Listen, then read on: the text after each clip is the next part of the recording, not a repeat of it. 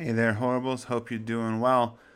Uh, this is the interview promised on Monday. We talked to Sarah Swire, who plays Steph North in Anna and the Apocalypse, and Alan McDonald. We talked quite a lot about how uh, gay characters and queer women in particular are portrayed in cinema and how Alan deals with writing them, and more specifically, and you know maybe importantly to us, uh, what it's like for, for Sarah as a, a queer woman to get to play a queer woman in a horror movie and uh, get a chance to, to be listened to and do it right. Um, so this is that interview. Make sure you'll be back here on Friday to hear us talk to Vita Ayala about Annihilation. It's a crazy movie if you haven't seen it. It's real wild and real weird, and I think y'all are going to enjoy hearing us talk about it. And Vita is a joy. So, see us back here in two days. Until then, stay horrified and enjoy the show. Good evening, and welcome to Progressively Horrified, the show where we hold horror to standards it absolutely never agreed to.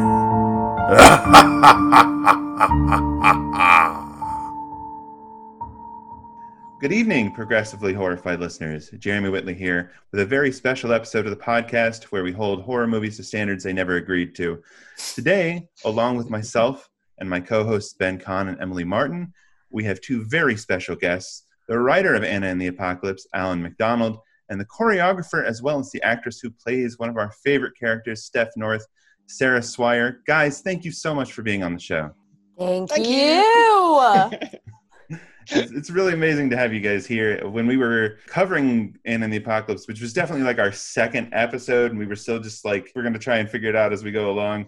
We definitely never expected that we'd actually uh, be talking to you guys. So this is super cool. Thank you for, you know, like being interested in the film and and having such a wonderful chat about it as well. I mean, I listened Yeah. to the whole thing. yeah, me too. Me too. Oh, I'm so glad to yeah, hear that. yeah. Coming, I did have to briefly go. Like, I better go back and re-listen to that podcast. Make sure I apologize for anything I need to.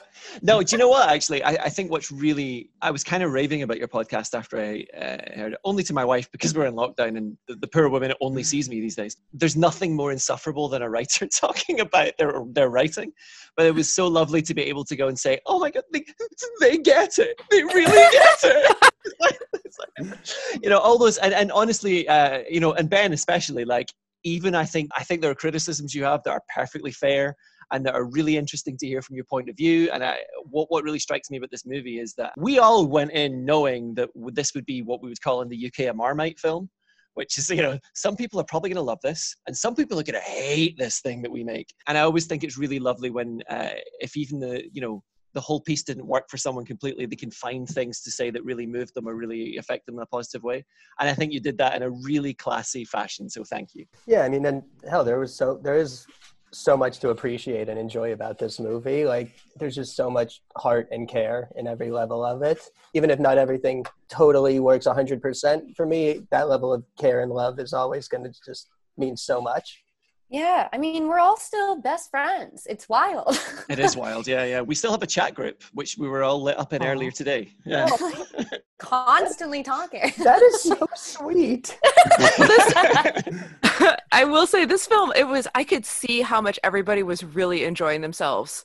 And that is a that is always a dream to see in any sort of medium. You know, for unfortunately uh Chris couldn't be here, but um I can definitely convey a similar amount of excitement and love for this movie. I'm really happy that that Chris and Jeremy and Ben introduced me to it because I had a wonderful time. And I'm to I'm to come out here and say I'm not usually a musical fan, but this film was so delightful all the way through. I loved the music. I loved every actor's performance.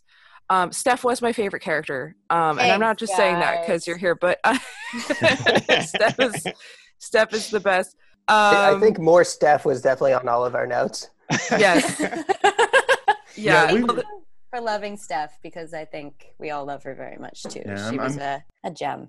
I'm sure you heard, but one of our recurring notes was like, uh, "Yeah, every time Steph sings, it's amazing. Steph should be singing more in this movie. Where, where is Right? Steph's big solo number?" Thank you. I am working on a three track EP at the moment, so that'll come out next year at some point. Yes, Awesome. please. That's going to be amazing. I'm very excited. It's been a long time coming.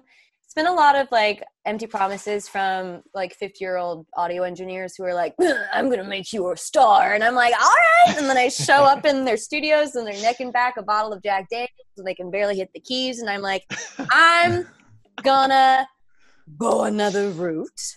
and then Oh, and then just like you know trying fecklessly for so long to put my ideas in the hands of other people who have their own ideas about me and realizing kind of recently that i have all the tools to do this alone and that i actually should be able to pull this off with everything that i have you know in my brain and in my hands. So i'm just trying to kind of learn how to do this diy style Yeah, that's so exciting. Yeah, that's beautifully said too. That's something a lot of artists like out, especially right now, I feel really need to hear because putting your work in the hands of somebody else is really difficult and it's it's exceptionally rare that you can find somebody that that really understands and, you know, vibes well.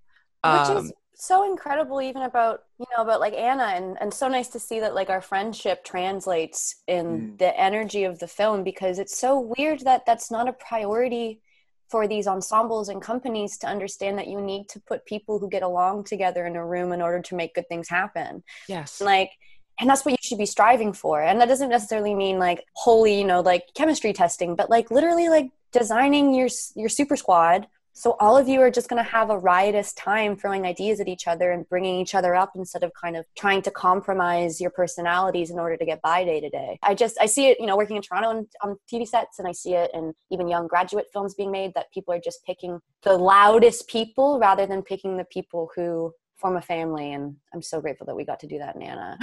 I'm so I'm so glad to hear that's how it was behind the scenes, just because again that love for like just the story for the for the characters especially just came through so strongly. Just that, and it made me really care for all the characters too. Mm. Absolutely.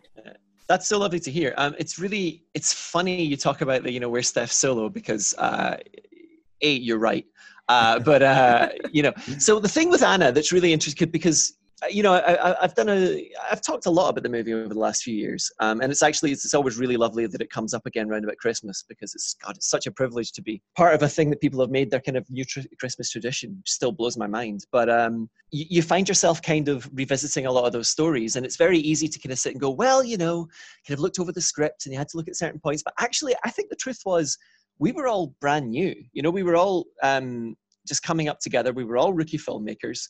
Uh, very few of us had gone to film school. Very few of us, and and we were just kind of trying to make this thing happen. In, in terms of the background of the movie, I always think it's really nice to mention. Um, because it doesn't always come forward when people discover the movie for themselves. The, the, the film had a really long kind of history and gestation period, uh, and it came from the mind of a guy called Ryan McHenry, who was a, a Scottish filmmaker um, who uh, was at film school when he was watching High School Musical with his girlfriend and just had a bit of a temper tantrum and was getting really bored and just out of nowhere threw his arms up and said, God, I just wish a bunch of zombies would come in and eat everyone so something interesting would happen. and that stuck in his head for a long time. And when he got to the end of his second year at film school, all of his kind of contemporaries were making their end of year film and they were doing what you would expect you know they were doing student films so it was all trauma and abuse and slightly strange surreal uh, you know vignettes all put together to show how many uh, how many french filmmakers they had appreciated down the years and ryan uh, ryan went to his friend Naysun so Naysun Alae-Carew is the managing director of blazing griffin now the company that made anna uh, and he was the producer of Anna the Apocalypse alongside Nick Crum. And he went to his friend Naysun. They had met in their same hometown at a party a few years before. Uh, Naysun, I believe, was studying like international relations at St Andrews Uni or something like that. He's not at all. His, his background isn't in film. And just said to Naysun, "Would you produce a zombie musical for me?" And Naysun had said, so the story goes, "No, that's a really stupid idea. Why would anyone do that?" Uh, and Ryan had basically just said, "Oh, please."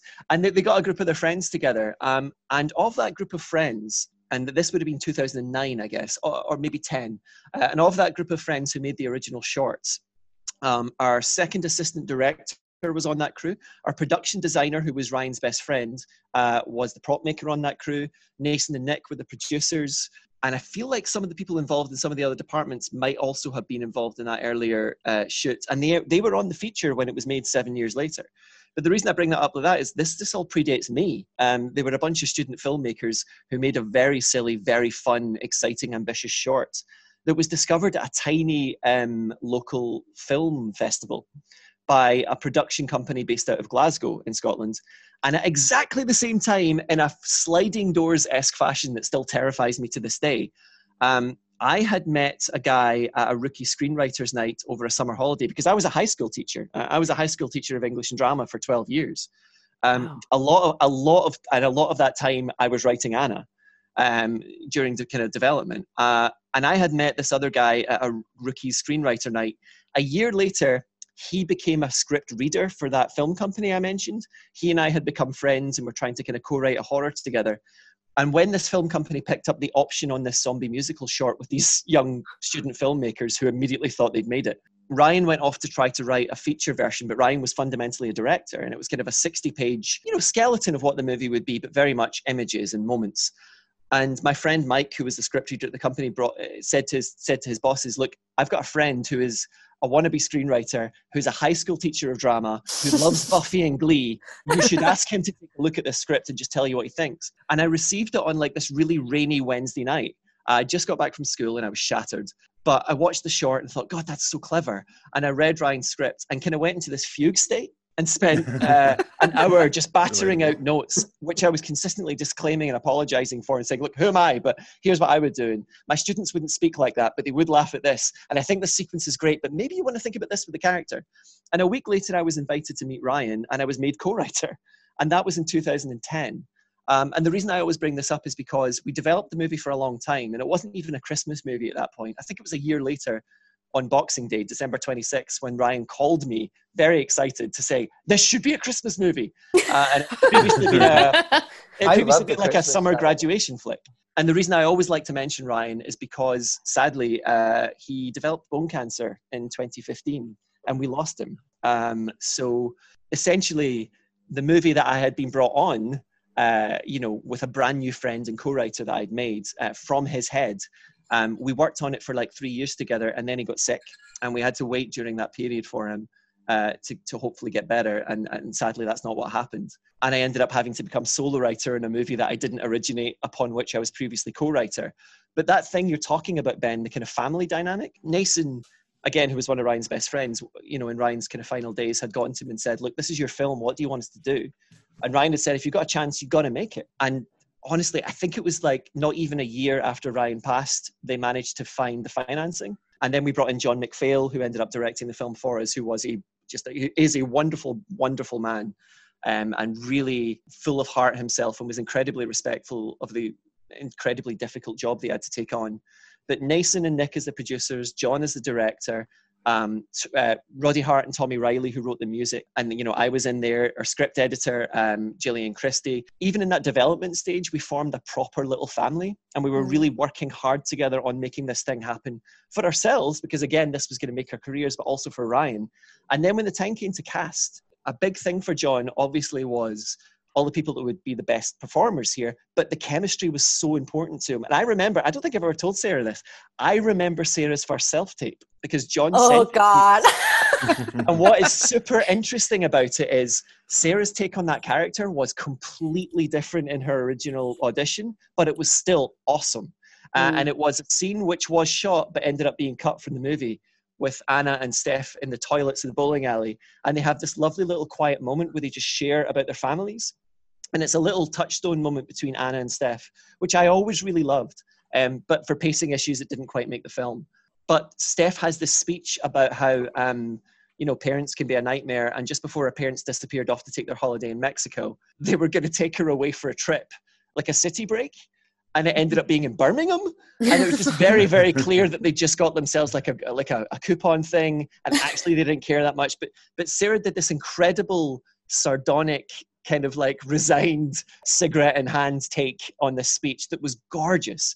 And I remember thinking at the time, oh my God, this is great because Steph is a character I'm really struggling with. I think a lot of this, a lot of good stuff in the page. I'm really happy with what I'm doing. But what I haven't found yet is that that that little spark that tells me this is what makes her who she is compared to everyone else. Hmm. And it was right there on Sarah. The moment she did that, that audition, and John was saying from day one, look, this is who I want. And then we cast her, and Sarah did something completely different with the character afterwards. so much more interesting and so much better. But that all came from the same thing you're talking about there that kind of collaborative family, everyone getting together and working things out together. And I have Mm. already done that, that monologue thing that I always try not to do, so I shall pass over to Sarah. but I was just gonna add, like, I didn't know what I was gonna do with Steph until everything was on. Like, it was like yeah. I think it's it, it is a combination of that and the fact that like people bring out the best in you, and if you do have like a fam around you and a really strong community, then the possibility for everybody to yes and like in Sure. the tradish improv way to provide a you know an option and then to build upon it is just like limitless. And it started with meeting everybody else and being like how do i fit into this group of people this group of kids as our characters but also like you, a person outside of these roles? And then i got the costume on and i cut my hair and i dyed it white and then suddenly we're there in the cafeteria scene which was the first scene we shot out of everything and like i started talking and it was not what i rehearsed ah, that's so And, like, and like I started doing all these weird mannerisms and this weird speech thing came out and I was like, "Oh, this is who I was." Like literally just like this is who I was in high school. I was like Huh. a really oh. weird queer kid. And all my friends who are now out and proud and queer were so weird. We were having such a hard time trying to figure out what version of some sort of like gendered archetype we should present today instead of like being ourselves. And it was like a huge struggle. And i think that that kind of like representation of this dysphoria that a lot of people who are queer and are constantly told to be one thing or the other never really kind of like have this grounded sense of communication or self or identity and it makes you flail a bit. Like of course she's angry and passionate about the things she wants to transform in the world and that's kind of what guides her truly her herself and her spirit through the world. That's her soul's purpose and that's very clear. And if you have that then you can kind of you know a, person can flower very strongly out of that if you know what you want to do with your limited time on this planet. But yeah awkward and gawky and gangly and and stuttery and like slightly on the spectrum like not quite fully um and doesn't know that herself either and, and it's very hard to kind of I think, especially for women, to even know that they're on the spectrum sometimes, and uh, trying to convey that as authentically and as genuinely as possible, because that needs to be seen. I'm so glad you said that because Jeremy had asked me a question about that on Twitter uh, when we first got into contact. Because obviously in the in the, the podcast you guys had mentioned that there was uh, a sense in looking at Steph as a character that perhaps she's on the spectrum, and Jeremy asked was that an intention? And my reply was was basically like I'd always seen the character as a bit of an activist and an outsider, and she definitely didn't fit. But that canteen day is so important to me in my memory of the movie because you know uh, we all were flying by the seat of our pants and watching what um, Sarah did. There's a line at the end of that that scene where, and I added it so late, where she says to uh, to the other kids when she's organized, she's arranged with Chris to to shoot the um, the soup kitchen that night against Savage's wishes, and she says, "Let's uh, let's see that asshole try to get out of this one." And in my head, when I wrote that line, it was like I want to give Steph a little sense of like fire and ambition as she leaves this scene, and show that she's not been beaten down by that. And in my mind, it was very much like almost under her breath to herself. But obviously, I'm not on set and I'm not blocking it. I'm not the director. I'm not the actor.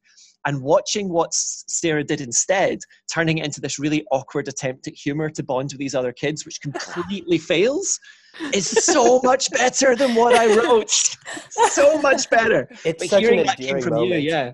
This is uh, this is incredible because I have all of this stuff written down. I wanted to ask you, and you guys are just interviewing yourselves and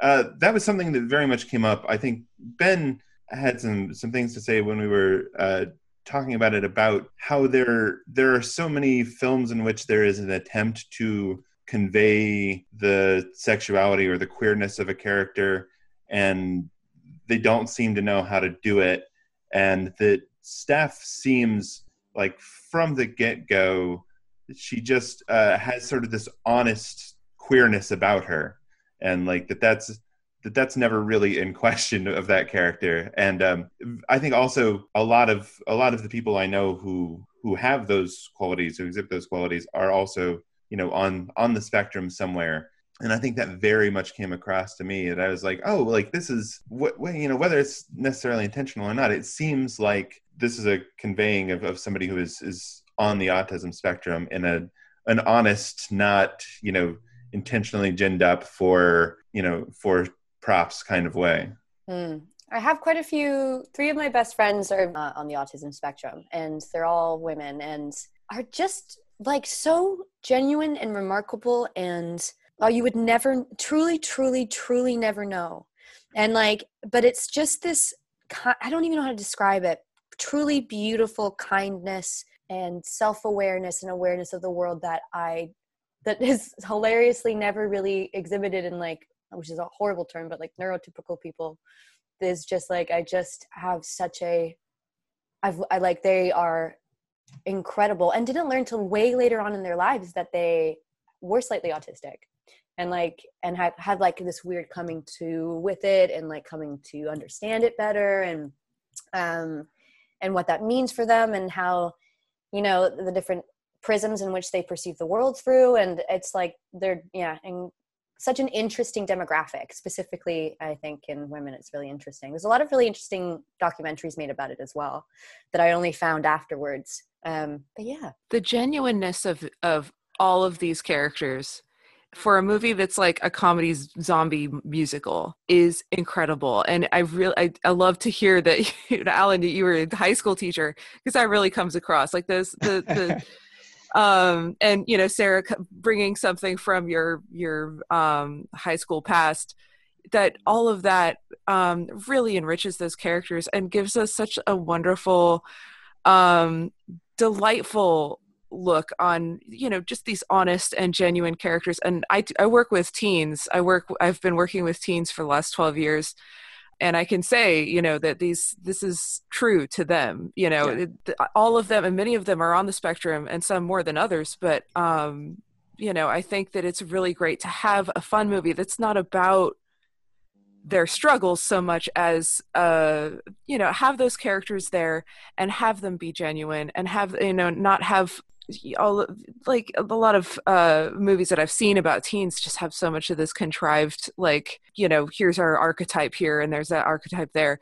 But um you know while we see archetypes in anna the apocalypse they're they're all i mean they're they're subverted certainly but they're they're just people. They're honestly genuinely wonderful people. And um it was uh there was a point where chris and ben i believe were talking about how they were dancing like teenagers and that was and, and you know um sarah i don't know if you uh how much you were part of that particular scene where um anna uh, they were in the the graveyard and they were doing these like really kind of funky dances during Yeah. that number that was Um, like the best day but continue like the best What day like that that was was so much character, so much individual characters. I felt got got communicated just through how they were dancing. Well, I think it's really important as a choreographer is that you're in charge of people's self worth in a weird way when you start telling them how to conduct their bodies because that's theirs.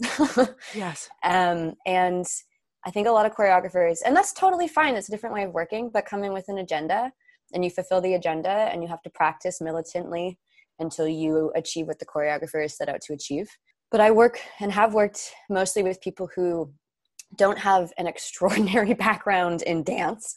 Um, and even if many dancers do, like I like we're ri- riddled with dysmorphia and doubt because of growing up in like really archaic institutions, dance institutions that they'd still put your weight on the wall. And like that's what I came from and that's what I'm afraid of. And what I want more than anything is to make people provide people an opportunity to express themselves physically that feels like they can do can do it. And like there's nothing that there's no amount of editing, there's no amount of directing that can take away the look of confusion and fear and self doubt in someone. But if you give people an opportunity to just be themselves and to play and to celebrate, like that always translates. And that always comes through. And you see people getting lost in something they love and then you too because we are we're all you know the same creatures. We feel that energy intrinsically and empathically through the screen. So what you want to do is create an environment for people to feel alive rather than you know fail. And i think that's yeah that's been was my mission with the film. And continues to be my mission as a choreographer. Yeah, it's it's Awesome. interesting to me that you say that because I think um, I think right after we we first started talking about uh, having you come on, I, I decided to go uh, dig up some other uh, Sarah Swire projects and try and uh, see see what else you'd done uh, because uh, Anna and the Apocalypse was you know the first thing I'd seen you in, and uh, one thing that occurred to me right away because I watched Listen Up, Emily, and uh, some other place, and uh, the One Man Flash Mob series. oh my god! I forgot about all- that they're all they're all available online. Um and i was like I, I feel like sarah must like have a thing about character and about like just getting into you know these these interesting characters and getting into their heads in these stories because uh you know those are all so very like personal feeling. Even you know the the wild weirdness of you know the the one man flash mob story. Mhm. but uh, especially like I, I think watching listen up emily was where i actually figured out that like you were a choreographer because i was like "Oh, she's she's actually like a really good dancer and i was like oh wait hold on she's listed as choreographer on Anna and the Apocalypse too oh wow you feel like that's what kind of draws you to stuff like Anna and the Apocalypse is you know this dual responsibility characters? or characters.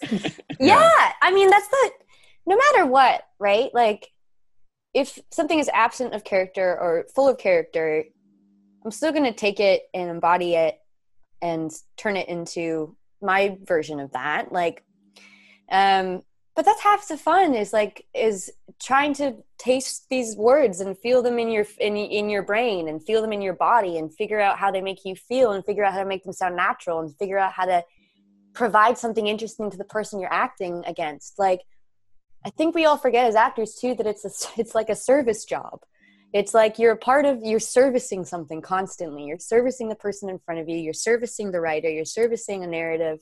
You're servicing a bigger picture. And we and young actors get given this i don't know. We just i think there's been a lot of mistakes made in hollywood but like this feel, feeling that they're the most important thing and they're probably the least important thing actually. And you got to provide a good role to the piece so other people can bounce off that you know like all you're doing is providing offers for other people to be brilliant if you don't have a feeling of that then people don't i don't know i just i'm always aware that no matter what i'm doing i'm doing it for the people around me so they can do a good job and wanting to make sure that everybody else is thriving That's awesome. it's important Yes. Yes. Alan, I- I- I, I have to ask, hearing that uh, that you were a teacher for such Yeah. a long while, uh, any true to life experiences in the Arthur Savage character? yes, please. so this so uh, uh, when when the when the movie was released um two really lovely things happened one of which made me laugh a lot uh, but a lot of my old students went to see it uh, Mm. which uh, honestly just made I, I spent a week crying as, as messages came in Oh. from people i hadn't taught for like five years coming back and just saying i went to see your movie and i can't believe my drama teacher's name was on the screen and i'm so excited. It was, it was lovely. But also a bunch of my old colleagues, teaching colleagues, all went together. Went to the the GFT in Glasgow, the kind of the film theatre in Glasgow, um, and all went out together one night to go see the film. And then they sent me a massive selfie of like 17 of them sitting at the bar afterwards, having seen my movie, which was beautiful. And then the very next message was, "So which one of us is Savage based on?" Uh, to, to which to which I said, "It's an amalgam, darling." But uh, yeah but no uh, so the savage as a character it's a really savage is a weird one to talk about um in the in the original short savage was a um in fact he wasn't called savage at the time It's We gym teacher, the right? yeah he was the pe teacher uh, played by uh, Callum, I believe, who's our who's our zombie, zombie Santa, Santa in the final yeah. feature. Um, Callum, in a weird twist of fate, was in the adult uh, youth theatre in the same hometown as me when I was in youth theatre way back in the day myself. So like we knew each other from when I was like 10 years old and then didn't see each other again until much, much later when we made a short together with the same people who would make Anna. Very strange. Anyway, um, that original short, um, Ryan had had had kind of gravitated towards the idea of well, if we're gonna have a villain in a high school, it's obviously the PE teacher, right? Um, and for for a while, that character remained that way. In the very first draft of the feature, uh, there's a sequence where Anna and John play dodgeball, and they're the last two left.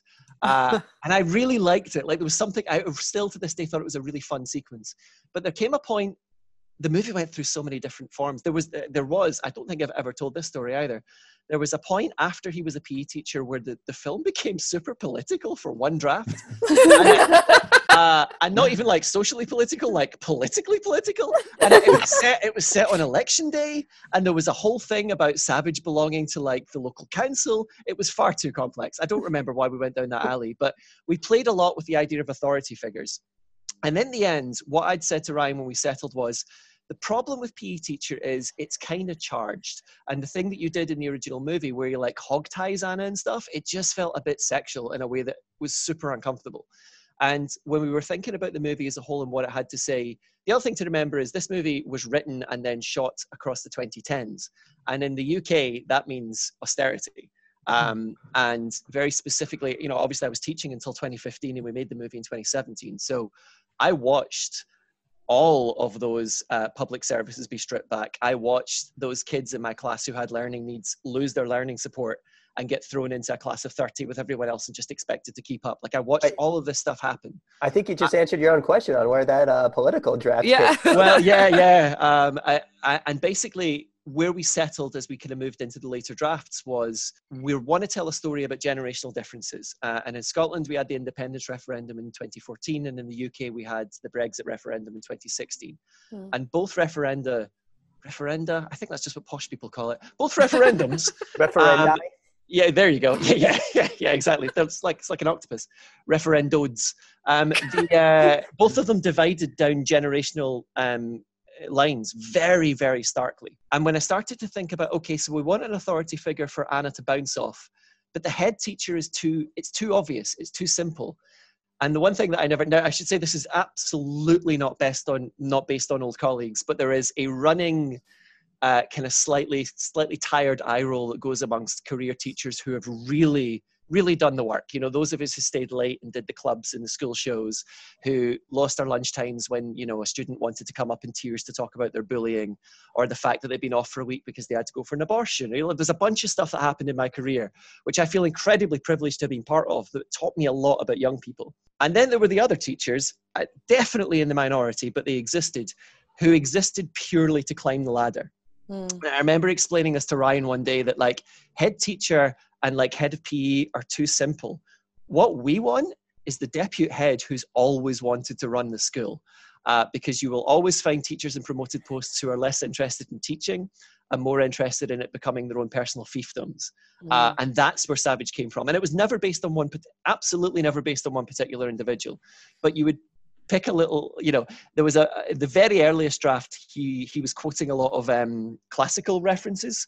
He referenced the romans a lot and stuff and it all became quite tedious in the end. But the notion that he had that kind of slightly mannered way of speaking and that he very deliberately would watch his p's and q's and would lecture a lot and just generally thought you know generally expected that he, generally um, considered himself to be an uh, you know an authority and an expert in most things that all stayed. Um, and there was a backstory which sadly kind of got lost in the mix a little bit and it was in previous scripts but actually in my head this is still canon and if we ever do more with the property in the future it remains canon. He knew tony when they were growing up so in my mind savage grew up in that town and i think he was a bullied kid and i think he was the kid who uh, never really got out of town but has found a way up a ladder into a position of authority in town and is now determined to punish everyone for the way he felt growing up. And that's why he hates kids. That's why he acts the way he acts. And that's why he kind of goes full uh, Colonel Kurtz towards the end. I, I would be remiss, remiss, however, if I didn't point out that as much as those lines are those lines on the page, um, Paul Kaye, when he took on the role, definitely brought a lot of himself to it and had a very specific um, take on how he wanted to play the uh, pettiness of that character and the broadness of that character. And there's a lot of Paul in the way that he approached that. Um, and there are a couple of improvised lines as well, um, you know, here and there. Uh, I wish, I wish I could take credit for withdraw tongues. But that was Paul. Um, I, Withdraw your tongues. Yeah, uh, that, that sounds that very yeah. on the moment. It, it felt like uh, our, uh, in, our theory was that he was related to immortal caveman DC villain Vandal Savage. I, I, I, I love that. I really love that. But I love the idea that he was the run to the litter. He was like, he was the savage no one ever talks about. Which also, I'm perfectly happy to accept as canon. Uh, along with Anna and Steph getting together at the end. But I don't even think that's fan canon anymore. I think most people just accept that now. Yeah. Hey-o. Yeah. Hey. yeah, I it's it's interesting to me that uh, you say all that about Savage because my, my wife is also a high school teacher, and we have talked frequently about the like the weird quality that um, if if you want to do more from being a high school teacher, that apparently the next step is becoming a principal. And the people who are good at one of those things are not good at the other thing, and there's that should Yeah. not be a career path. It's it's you know it's rare, uh, but I do I, I- I knew a couple of principal teachers actually who were also phenomenal teachers and who I believe actually only went for the principal job because they knew what the alternative would be, Yeah. uh, and they were like, okay, well I need to do this because if I don't, we're all in for hell for the next ten years, and they Mm. remained wonderful teachers. I know a lot of really great principals, and I know a lot of really great deputies, and I wouldn't want anyone at my old job to think that I was um, dismissing that. I do think though that in in, education generally there is a really strange mismatch when it comes to those who entered the job vocationally because they wanted to teach and then the necessity for management uh, and, and where those two things meet. But that is a very boring topic to get into instead of talking about Anna the Apocalypse. Well, the character is still so wonderfully diabolical. I mean, the, every combination that it's, it really makes sense when you're talking about how he was bullied and all that kind of stuff because he's he's also seems like a person that is is always waiting for that chance at revenge, but is also obsessed with becoming the cartoon authority figure. You know, the Yeah. and as as uh, Jeremy and Ben and Chris said in the review, you know, the middle management dream of you know being the the manager and And I love that backstory too. It fits so well with uh, his solo number, like "Nothing's Gonna Stop Me Now," yeah. which Paul Kaye was just he was so so much fun in that. Ate all the scenery on that scene. He, He was had a great Got day. Yeah, I saw it on the day after he shot that, and he had completely ruined his back. Oh, it, was, no. it was like I had an amazing day yesterday. It was amazing day yesterday, mate. I can't. I just can't move today. It's just, just really sort of, uh, Oh yeah, he had a great time on that. threw himself into that. That was Yeah. wild. There were things where I'm like, like we'd suggested some stuff, and then of course they were like, we can't do that because of safety problems. And Paul's like, I'm just gonna do it. I'm like, I didn't. Don't tell them that I said you could, but you can do whatever you want, Paul. So, Sarah, how did you end up uh, becoming the the choreographer for the movie? Because you you auditioned for it as an actress, right? Alan, how did that happen? Uh, but you know that yeah, that there were a lot of conversations going on at the time. That that's probably more of a Naysun and John and Nick question. I do know that when you were floated for the part of Steph, I remember John in a phone call afterwards saying she can choreograph as well. Uh, and I was like, that that sounds excellent. Uh, I guess uh, I don't know much about it, so I, I don't. I, I do know that maybe I shouldn't. No, this is fine. It's fine. It all worked out. Um, there were some issues getting Sarah over in pre-production. Oh, yeah, that was crazy. I oh my god. uh, which it all worked out, uh, and I, I- do think there are many stories to be told, maybe considerably further in the future, uh, about about the, the travails that Sarah had on set. But um, there was a little bit of concern during pre-production that you know, okay, one of our actors not being able to arrive until the end of the week is inconvenient, but we can manage it. And then there was a realization amongst the production teams that, oh God, she's the choreographer as well. That led to a few sleepless nights, I believe.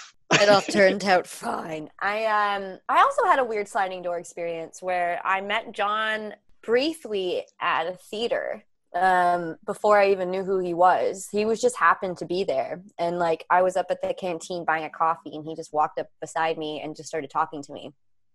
Um and then I never like for like 3 minutes. He's like, "Hey, what's up?" I'm like, "I'm Sarah." He's like, "I'm John." We just like had a nice kind of throwaway chat. Didn't think anything of it. Forgot who he was, and then like two years later, he pops up on a on a Skype call, and I'm like, "Hi," and he's like, "Who?" I'm like, "I know you," and he's like, "Yeah." And we couldn't figure it out, and eventually we figured out that we like had met just like so briefly all those years ago, had a very pleasant exchange, and then finally, at like you know, cross Atlantically. Were conspiring about this film. so funny. The movie's full of that. Um, another little Easter egg: the guy who plays the head teacher with the "I'm retiring" badge on was John McPhail's old English teacher, who he got to do it. But again, by a weird twist of fate, was also only my second ever teacher mentor at my second student placement, and I hadn't seen him since I was a student teacher uh, Wow. 12 years before. Uh, and I, I Wow. walked to say, I went, Michael?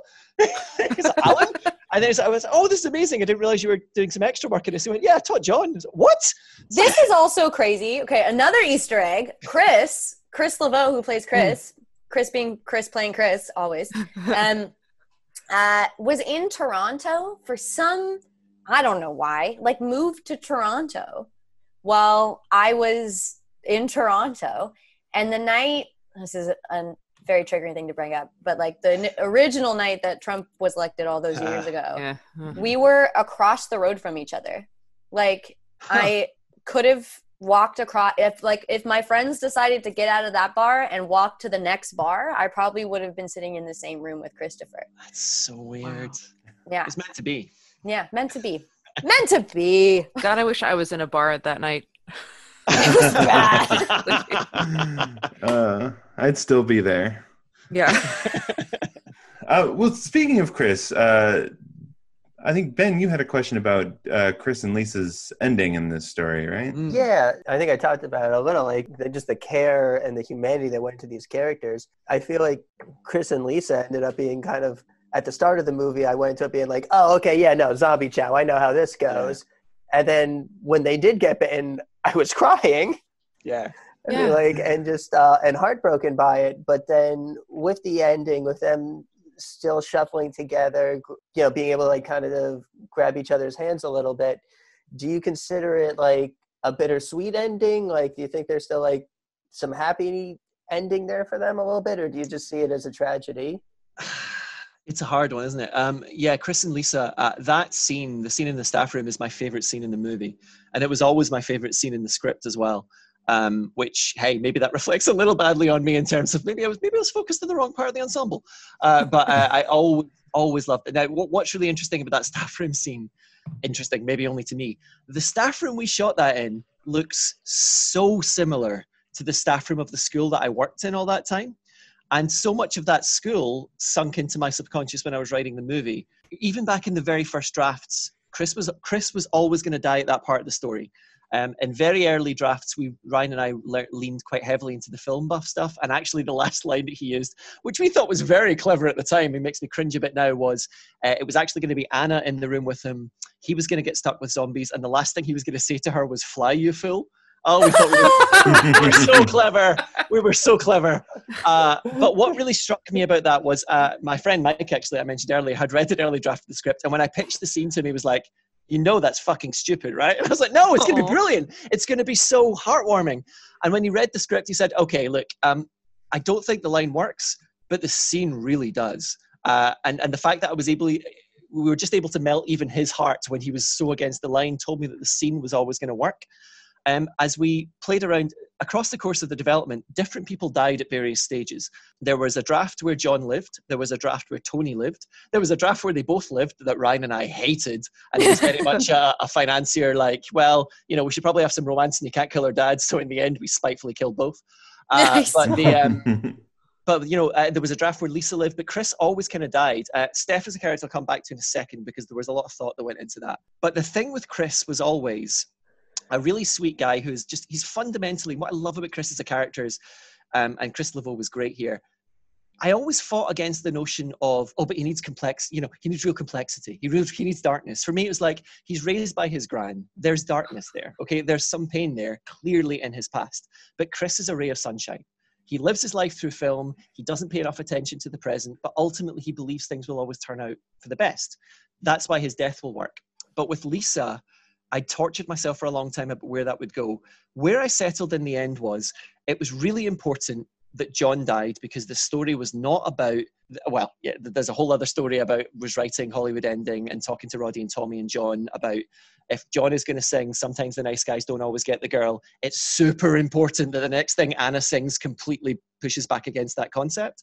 And all the way through the DNA of the movie was the notion that if John lives, it's going to feel a lot like we're setting this up because you know that Anna is his prize or he is Anna's prize for surviving. So John had to die what that meant to me though was I wanted some I wanted a really lovely payoff to do with love somewhere in the movie. And you know, I'm sure Emily will, will be on board with this as well, um, or, or your wife Jeremy. One thing you see, like there is nothing more fierce or pure and ultimately sort of doomed than teenage love. And when you see it, it is so intense and so gorgeous and so all encompassing. But for many, not for all, but for many, there is not certainly not a future at the same intensity in that. And I always found something kind of beautiful in the end that, okay, if Chris finds Lisa and Lisa finds Chris, they, they, they get back together.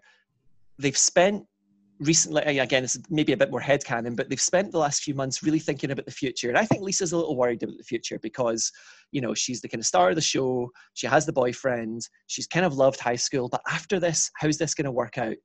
I think there's something kind of beautiful that they're sort of frozen in amber at the end. Um, I think the scene is immensely sad, but for me, what really made it work was coming up with the idea of the video and just thinking, yeah. actually, if Chris's entire arc is about I need to find meaning, and uh, uh, you know, the way that I look at the world can't just be pure optimism. I need to find meaning in that. And Lisa's arc is all about kind of coming into herself and being noticed and and, and finding a sense of um, what's the word? You know, finding. I think people don't take Lisa seriously and come the end, she's been through serious stuff, but she's kind of maintained her sense of self. And I think when they both reach that point, looking at videos of the friends who have been their life up to this point, knowing that this is all about to end, for me, it was always beautiful enough that they did it together. And I think what Chris and Lisa, sorry, I just, Chris being played by a guy called Chris consistently trips me up. I think what Chris and Marli did so incredibly on that day was find the find real humanity in the center of what is quite a heightened and could have been quite a soapy moment um, where what they play is not i don't think they play romeo and juliet. I don't think they're playing the tragedy of the doomed lovers. I think they are playing two young people who love each other dearly and in that moment have become adults. And i've just realized this is a bad thing that has happened and we just have to process it but at least we have each other. And that little kiss and that little hug that they share at the end breaks my oh. heart every single time. Uh, on the day that we shot it, they were both incredible and the set was in pieces. And i still remember our um, our sound guy who um, you know lovely lovely guy very gruff kind of kept himself. Cam chris, yes cam. Chris chris came off set after doing the first um, take and he needed to gather himself a bit. Cam who i had not seen do this to anyone else stepped away from his desk watched walked up to chris shook his hand and went absolutely brilliant mate oh and I just remember thinking, okay, if even our sound, you know, if, if even our sound guy is properly moved by this, then the moment clearly works. It's so that's my very long Alan answer to say I think it's beautiful and I think it's heartbreaking. It yeah. really is such a it yeah. is such a beautiful moving scene. Yeah, I, I yes, think it's absolutely. I think it's a credit to both both you as a writer and to the actors as well. That there's this sort of shorthand in the beginning of the movie leading up to Hollywood ending that allows you to kind of go, oh, I know this kid. Oh, I know yeah. this kid. Yeah. I know I know who this is. You know, these oh my god, these two teenagers that just won't stay off of each other. Oh my god, I know these kids.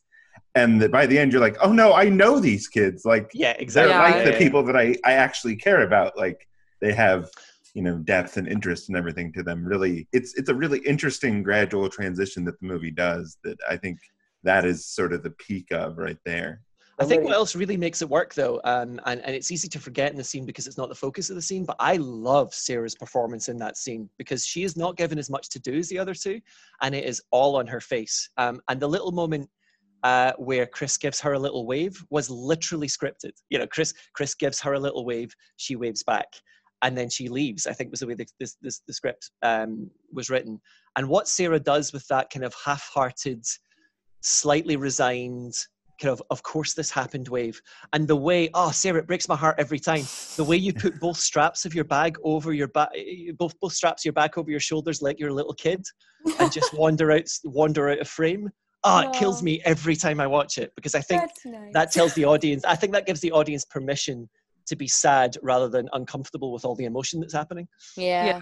Oh, Yeah, I- I think you. Sarah between that scene and the the scene in the office right before that where you're you're going through the confiscated stuff. You do so much without like words in those couple of scenes that uh, that works so well because that Thank that you. scene is simultaneously like so funny and also kind of terrifying. 'Cause That the There was a component of that which got cut, which was a beautiful moment that Alan had written in where Oh, she yeah. finds a card that a student had written to Savage. Um, and it's really sweet. And it might be the only It's the student. only one he ever received. Yeah. Yeah, the only Christmas card he ever received. And it's like, hope, and it's just like the nicest little quick message that someone just decided to give him. And it meant so much to him that he kept it. And like, there's this really like heartbreaking moment that it was just, again, like for timing and editing and all that had to be Yeah. cut. But she finds it and she's like, oh my God. Like, just like this weird realization, even in stuff, because everybody has to have some sort of kind of like existential turning point. We're dealing with life and death here. But like, um, with her just going, fuck, like, people are more complicated than I ever realized. And this man has, everybody has something to them that it can't be explained in um, so much more depth than just what they provide to you on the surface and and like that kind of like knowing that that was almost in like the version of when that was included for me at least for Steph was like that was her moment of like growing up. Um like she has so much maturity in so many other aspects of her life but the missing pin for her perhaps was like true compassion and like and uh, rather than kind of being propelled through this world with a chip on her shoulder and, and fueled by spite similar to savage in a weird way. Mm. um, and then and and the possibility that she could turn into something like savage having being a young kid who was bullied and made fun of. And then realizing like seeing that being like okay this is who i'll never become and like i'll always learn to be compassionate and that kind of stuff so like it was like a really nice moment alan Thank you. Yeah, I, it's uh, you know I had completely forgotten it existed until you said it, and now my heart's broken again. It's, I love that little Aw. moment, but there's only so much space for things. I think you, you can you can overthink stuff when you're screenwriting because there's always the concern that people are not going to get what you're trying to say. There's a lovely there's that little moment in the corridor outside which leads into that um, staff room scene where I, and Chris Leveaux plays this beautifully, uh, where you're walking down the corridor just before you find Lisa, and uh, Steph has that little thing where they, they kind of apologize for their fight earlier, and Steph, and again, you deliver this beautifully. She says, "It's okay, I, I know how I, I know how I get, or I know how I am, or something like that." Mhm. And then Chris just replies, "Well, it's okay. You've got you've got us now." And it's like such a small little exchange, but what is on both of your faces completely sells it. And I remember sitting talking to Jillian, going, "It's not enough. It's just two lines. Like this is not going to get us an arc. This is just a random couple of lines. I feel like there's not enough." And Jillian was the one that said, "You just need to trust that the scene's going to play." Um, and it really sets up everything that comes afterwards. Uh, so a lot of screenwriting I find sometimes is kind of overwriting just to make sure that everybody who's involved in acting and directing understands your intention, and then they can do everything that you've written with less, yeah uh, just as long as you're all on the same page. Mhm. Yeah. Mm. Do you know what I will say though in favor of the production on this because I haven't seen this a ton since. Even though I've worked with wonderful people, but one thing that Naysun and Nick were very strong on at the beginning was. Um, and actually, to be fair, John as well, was that we were very much working as a team and everyone had their roles. And there was, of course, a hierarchy where there needed to be. But John was very insistent that I be on set. Um, and Nick and Naysun were very open and welcoming to that as well. And it didn't, I, I don't know if it was always um, a comfortable thing for everyone across the crew in terms because it was an odd thing. It's not a thing that's done in the UK. You know, writers don't come onto sets, especially in film. That's very much considered a kind of an American showrunner model. Um, and there was a sense in that first week of just kind of like, why is he here? And you could definitely see people trying to work out if I was a producer. It's like, I guess he just must have some hierarchy position or something. It's like, no, I'm literally the writer. Um, but what was really great about that was I got to meet I got to meet the actors during pre-production, and I got to have you know even I don't even know I don't think any of them, with the exception of maybe one little conversation with Ella and one with Marli, were actually formalized. Let's talk about the character conversations, but just having the ability to hang out on set, talk about the scene you're doing today. How did yesterday go? How are you finding things? I find that it really helped us all get on the same Mm. page with what we were doing, and we, we were all very much doing making the same thing and Yeah. that left me as a writer feeling so much more confident like if john if John's blocking in the scene does something different than I intended, it's fine because I know he's got this. I know that he knows what the intention of the scene is. Hmm. Um, and there was another there was another day we were horribly running over. Bless John, the scene in the theater at the end. He talks about it like he's got PTSD to this day. I think it's like a 12 page scene or something. It's proper screenwriter 101 breaking every rule because there's like two songs and a fight in it. Um, but um, getting through that was really hard and we were running over. And just off my own steam, seeing how stressed everyone was getting, I went back up. John let me work out of his office and I went back up and I looked at the script and realized that there were two other scenes we were meant to shoot that day. And if I really thought about altering one, I could totally cut a scene. And I was able to go back to Naysun and say, look, I've got this idea. I don't know how you guys are getting on. And then he brought in John. And I was just able, completely off my own steam, we, we cut the scene. Uh, actually, I offered to cut two, and John said, "No, no, no, keep keep one because I want to keep that one. But if you can cut that other one, that would really help." And in the end, I think all I had to do was now this probably reflects badly on the script because it sh- should have been more efficient. But what all I had to do in the end, I think, was just alter a couple of lines in one of the scenes we were going to shoot. And I literally made an edit suggestion on the day and just say, so if instead of the script you cut to this instead, this is all going to make sense. And we made our day. Now, that was the only time I did something so drastic while I was on set. But if I hadn't been there and hadn't been welcome to be there, we would have run over that day and they would have had real problems in other places. And I think that really counted across the entire cast and crew. There was a sense that we were always talking to each other, passing each other, hanging out, and really being on top of the whole project. Yeah. And as a writer, I learned so much, both about performance and about post and other people's jobs. I, I hung out at the monitors with the standbys for um, for for makeup and costume, and got to know them really well. Got to know how uh, Emma, our fight coordinator, uh, she came up to me with the most incredible question one day, where she was uh, she was getting the fight coordination together. There was a, it was the big fight at the end. It was with Anna and a bunch of zombies, and she came up with a copy of the script and said to me, "Look, I'm so sorry." I'm going to ask you, do you really like it says here in the script, Anna's thrown against the wall by the zombies?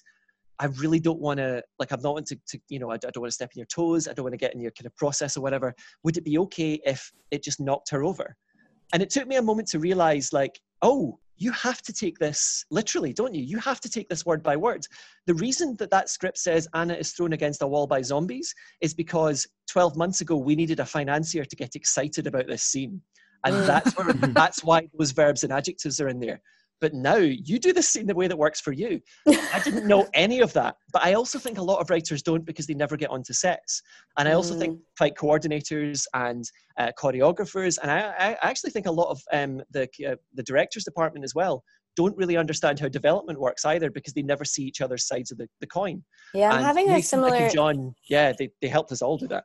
Similar experience right now. I'm choreographing on something else right now where the director's like, okay, but you know, you got to read the stage direction before you do the choreography. I'm like, I am, but that doesn't make sense. Like, it's like, it's like similar, I guess, to that experience of being like, that's not, we, we need to be careful when we take these things literally. Specifically, I guess, with like, you know, even like Alan, what you said about just wanting to kind of like inspire people to fund the film Yeah. um, it's it's the same idea of like inspiring people to want to put this show into motion is like using a particular set of language adjectives and verbs that are really titillating but like actually aren't can change and should change Yeah. depending on the artists that are brought onto the um, the project I know in the comic book world it- realm, it's kind of uh, similar, at least on the script writing standpoint. Where like I try to be detailed and give an idea of how like the panel could go, but I always try to use language, let the artist know like this is just a suggestion. If you got a Sure. better way you want to draw it, go with your like you're the visual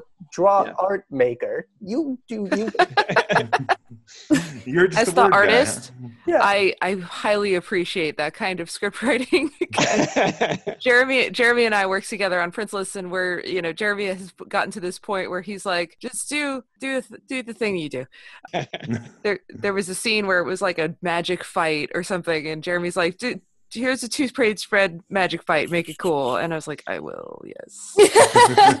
So, I but just, yeah, I just finished reading The Wicked and Divine, which is Mm. amazing. Uh, but uh, I, I Comic, love Kieron oh. Gillen generally. But uh, there was a really brilliant, uh, you know, I, I don't know if at the end of some of the issues he, he does kind of a breakdown of here's what a page looks like. It's really interesting from from my point of view. And there was a really wonderful one where I can't remember what he'd written, but one of the it was going to be a big splash page, and he had literally just written something like, "You know what you're doing just now. Just do me a Wicked and Divine page." And I was just like, okay, clearly you've got this partnership going. I was like, "This is what happens. Give me a Wicked and Divine page." It's like, okay, cool. Yeah. That's the wonderful thing about when with, collaborative storytelling, and I think um, Anna and the Apocalypse is a is a wonderful uh, example of that. Is when you have a group of people that trust each other, and you know, with comics, it's maybe like four people, you know, if we're lucky, but the with with film there's so many moving parts but it's just such a treat to see you know as we've said the everybody we could see everybody enjoying themselves and also everybody's contribution to the work um and especially when you're trying to make a comedy movie that has to do with life and death like there's so much potential there for it being overly complex or you know overly simplified. You know there's a very very narrow uh, line that you have to follow to really make it uh, land and it, and in the apocalypse does it wonderfully. One of the better i mean one of the best i would say not to i'm i'm gonna be fully honest yes i liked it better than Shaun of the Dead. I liked it better than most of the other com- zombie Oh, comedies. Wow. That's a compliment. Uh, no. Well that's the thing too is that with anna the apocalypse and, and the apocalypse i was i was terrified of any of those characters dying yeah all of those characters were so great even i mean savage okay but like the uh and his dad and even like john and we talk about we talked about john a little bit well um chris John and, was the rare horror movie death that was so shocking. I was actually just like gasping out loud. Like I, yeah, I shouted out loud. yeah it i was like what so- so- like suddenly, and then I just, I was like, you can't kill John off yet. Like John has to survive at least another twenty minutes. What's going on? Like I was just, I was, I mean, that was you know the film brain, but it was just such a shocking moment uh, and such great, especially after just how le- the levity in that scene before. Like it really did feel safe, and then that safety was so violently ripped away. yeah well the, we, we were talking about um well chris and chris and ben and jeremy were, we were talking about jennifer's body um and chip and we have this chip scale now apparently and they were talking about how john is the closest thing i guess in the movie to chip but um john was so much more real and likable and um yeah the and that whole scene where they're in the shopping cart and they switch Yeah. That was so brilliant and there's so many things that, and i think chris and ben and jeremy I- said it wonderfully I love the shopping cart scene. Yeah, it's one of my favorites. Thank you. Uh, Malcolm and Ella knocked that out the park. Um, just it's it's a tough, tough little moment. Uh, it was one of my favorite things to write, and uh, it's one of the you know when, when when you're writing for screen, there's a level of having to accept that nothing is going to be the way that you expect it to look in your head, and because you know you have locations, you have you know you have to make your days. What's really really amazing for me with Anna is that um, the the kind of shopping trolley scene on the high street and the scene at the, uh, the during I will believe at the end where we cut away to all the other characters um, who have been zombified. Both of those um, look exactly the way I pictured them uh, when I was Mm. writing them, and I That's remember seeing the amazing. Rushes. I remember seeing the rushes when John had shot the high street scene. Uh, a little, little, little aside on the high street scene, which is where you know talk about making uh, lemonade out of lemons. Uh, that high street um, that is destroyed and has Christmas trees and decorations all over and everything's a mess. Um, that was only partially done by the art department. It was meant to look like that for that scene. However, all of those decorations had been up looking perfect and pristine and beautiful uh, the previous day when we had had some snow when we shot the original opening to the movie, which was a massive song and dance number on a snow covered street with beautiful decorations with uh, the the "What a Time to Be Alive" song, which now I, I guess for the the cuts most people see is at the end, was the opening of the film. Yeah. It was the worst weather of the entire shoot that one was day. We showed up at 6 a.m. It had snowed. It was gorgeous. I remember looking at John going, I can't believe this. How perfect does this street look? And our, oh God, uh, Ryan Clackery, our art, uh, our uh, production designer, art director, he, um, he was so happy. He's like, look at this place. It's gorgeous. Uh, so we all arrive up at 6 a.m. Everyone gets fed. Uh, the cast are going off to their makeup. Um, round about 8 a.m., the wind picks up and there's a little bit of rain in the air. And by the time we are due to start shooting, raging winds and rain have kicked in. Half of the decorations are falling down. We have nowhere else we're going. We can go, so we have to shoot that day. We have to shoot what we intended to do, and we spent the most uncomfortable, freezing 10 hours out in the drive. and This is like, this is January in Scotland. I know because like no one was executing their vision as they desired. Like Nobody, no one, everyone, everyone was unhappy. everyone, and then John, poor John, and then John go and everyone oh. be like, "Why can't you do this better?" And I'm like, "I am. I don't know how. like, I don't know how to do this better. I don't know how to choreograph this better. I have done everything I can do, and this is what it. This has turned into." And there's a photo somewhere on the internet of Alan, me, Emma Claire, Tommy, yeah. and Tommy. And someone was, I think someone was just like, all right, guys, look happy. And we all just started like scream crying. It was so cold and so miserable. I remember Tommy and I by the monitors, and it must have been like three in the afternoon at that point. It was very clear that even though we were soldiering on, we could not use this footage. and Oh, we were just looking at each other. man. And that was where Tommy and I first talked about doing an animated opening, actually. And we suggested the idea to Naysun later. And I was just like, what a bit like Grease?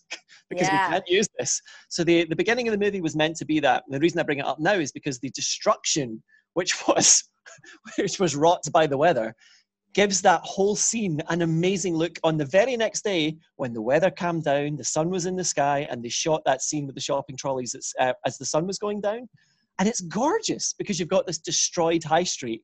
Uh, and the whole scene becomes about these two friends who are finally admitting to a really difficult truth between them against just devastation. Um, Mm. So I was so pleased given my, my big worry, because I love that scene and it's such an important scene.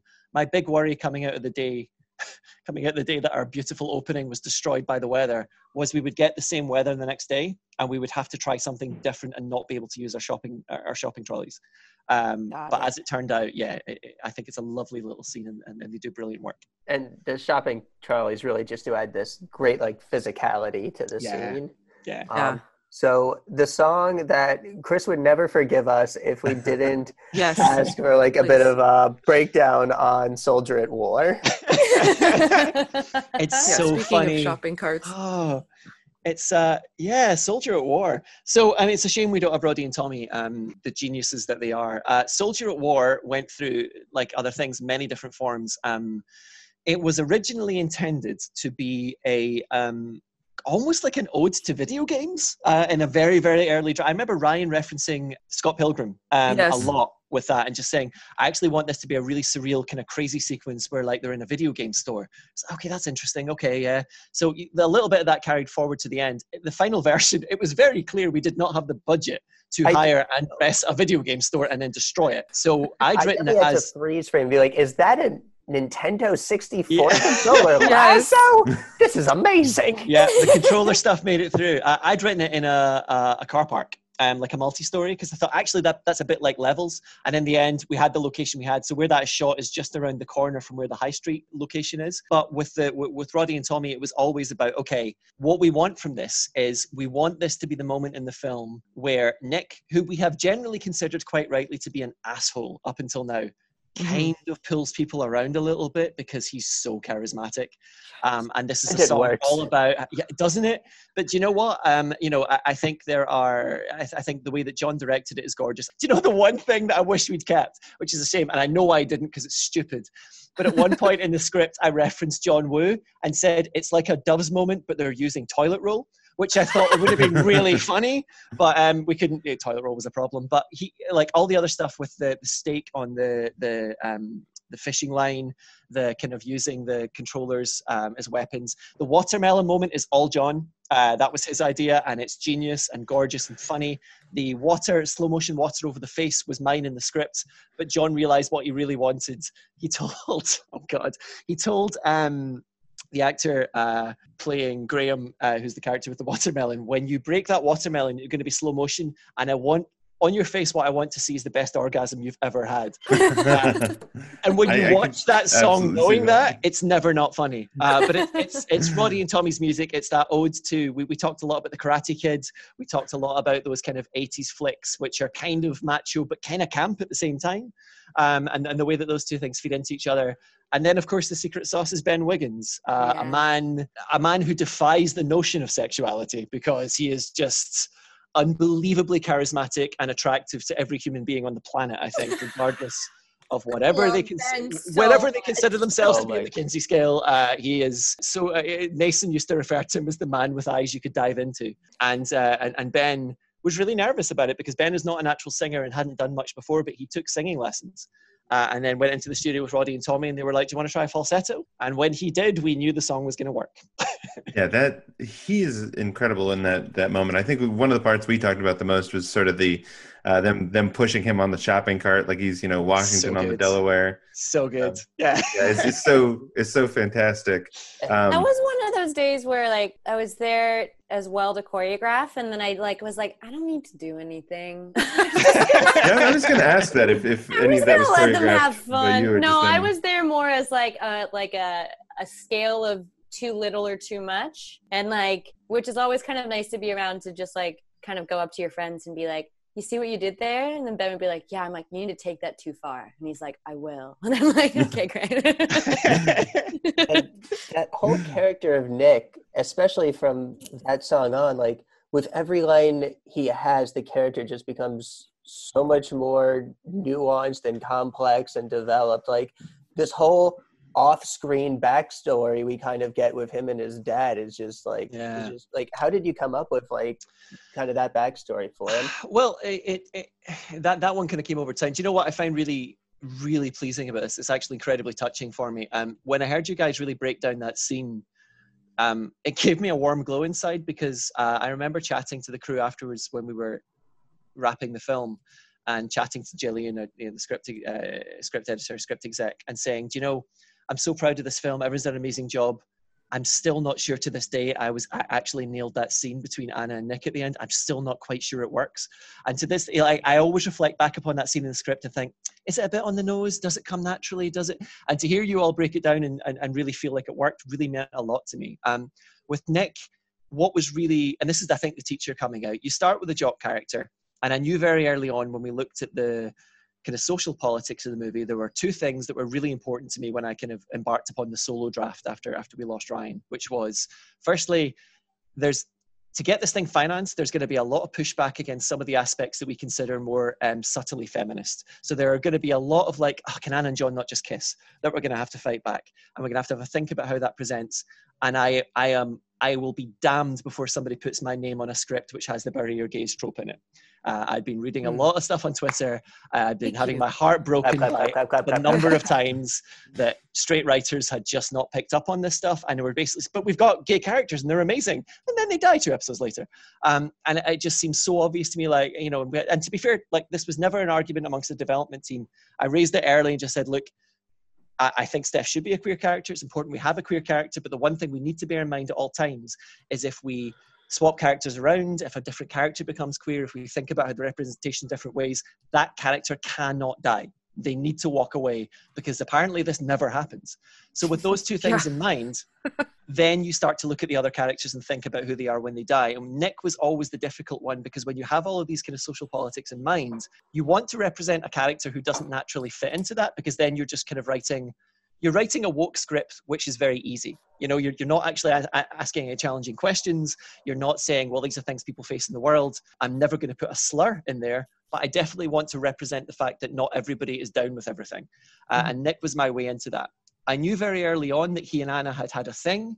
And then i then i was like well if we're doing this properly and again naysun and i used to talk about this a lot it's quite a broad movie it's quite a stylized movie but it's about real things that teenagers experience so they've not just had a thing they've slept together let's just let's just say they've slept together the very next step from that then becomes and the one thing i cannot do here is have anna embarrassed that she slept with a boy it's like that's you see it all the time and it's dumb like Mm. so Yes. many Yeah. of my students were sleeping with each other it's dumb Yeah. once you've made those steps nick start to kind of crystallize around that and it was like okay he's definitely being a bit of a dick about it, but I don't think he's being a dick about it because they slept together. I think he got freaked out and I think they got close. What would they get close over? Well, she's got a thing going on with her dad, and I know that Nick is a bit of a rebel. It's kind of interesting that there's an army base in town. What if his dad's in the army? Well, no, they wouldn't. They, would be mismatched then, wouldn't they? And it kind of came organically thinking through that. So by the time I reached that scene, as much as the script was pre-planned, and I knew at that point Nick would kind of, essentially, I think in my outline it said, "This is the scene where Nick realizes Anna's owed an apology." And when I came to write the scene, I realized, no, it's not. It's not just that. It's the scene where we realize actually Nick's been holding something back this entire time, which explains why he's so emotionally raw and buttoned up. Uh, and then you know you just pull from the zombie uh, you know catalog, don't you? The idea that I had to kill somebody whom I loved. Now, to be fair to Ryan, to give him a shout out, in the very original um, short, Anna has to kill John because Anna because John gets bitten and zombifies and attacks her and then Anna has to kill him. It's quite bleak. And I always liked the beats, but I thought it was wrong for Anna and John and then I realized, oh, this is this is where we have it. This is what's ha- this is why Nick is so broken. It's easy. I think it's somewhere I remember saying, um, Nick's problem is that Nick's problem is that he'd like to change his spots, but everyone loves a leopard, and, and, and that's kind of at the center of who he is. And this thing with his dad has properly broken him. But while his friends are around, he's able just to pretend everything was the way it was. And that's right at the center of Soldier at War as well. Mm. But by the time we hit that scene in the tech room, and it was very deliberately a tech room as well, because it was the room where he and his friends would have hung out and carved their names into the table and all of that. That's where Nick kind of became a real character for me. Uh, and it's really lovely that that's sold for you guys as well. And honestly, do you know the way that the queer community has really embraced this movie will never not make me happy. But the way that so many um, queer women in particular really find John and Nick compelling straight male characters. I find really satisfying as well because it can be done. It's just about thinking about things, I guess. Totally. Yeah. Yeah, absolutely. Did Did you have a uh, copy of the, uh, or I should say, did you have a version of the script that where Nick died? Uh, yes, Nick surviving happened really late, and it was basically it basically came down to, oh my god, Anna is Anna's walking out of this theater with a bloodbath. yeah. In the last, you know, that the, the end of that movie is so dark, and we were worried for a long time that it was going to stop us getting it made. But it was one thing Ryan and I were always really firm on that we wanted to make a movie with heart and laughs and hope but we're not going to run away from the fact that at the end dark stuff happens because this is about a dark experience for teens we want to present as real. So once John dies and Tony dies, and both of those things work, we've seen Chris and Lisa die off camera. We're pretty sure Steph survives because we only saw her walk away. But then, of course, Anna gets out at the end and it looks like she might have bailed on her. It just struck me that Nick going down in a blaze of glory is a repeated beat. You know, we, have mm-hmm. seen John go down that yeah. way. Nick almost sacrifices himself for Anna, and I didn't want two straight men doing that twice. So mm-hmm. there was mm-hmm. that sense of like, well, of course Nick would do this because that's who he is. But actually, of course he would survive because he's the survivor. He and Anna are the survivor. Actually, he, Anna, and Steph, if you think about yes. them, are actually the survivors of the group. If you think about their personality, if you think about what they've been through, if you think about the way that they face out to the world, it actually it makes no sense at all in terms of the archetypes of these movies that they survive together. But it makes every sense if you think about who they are.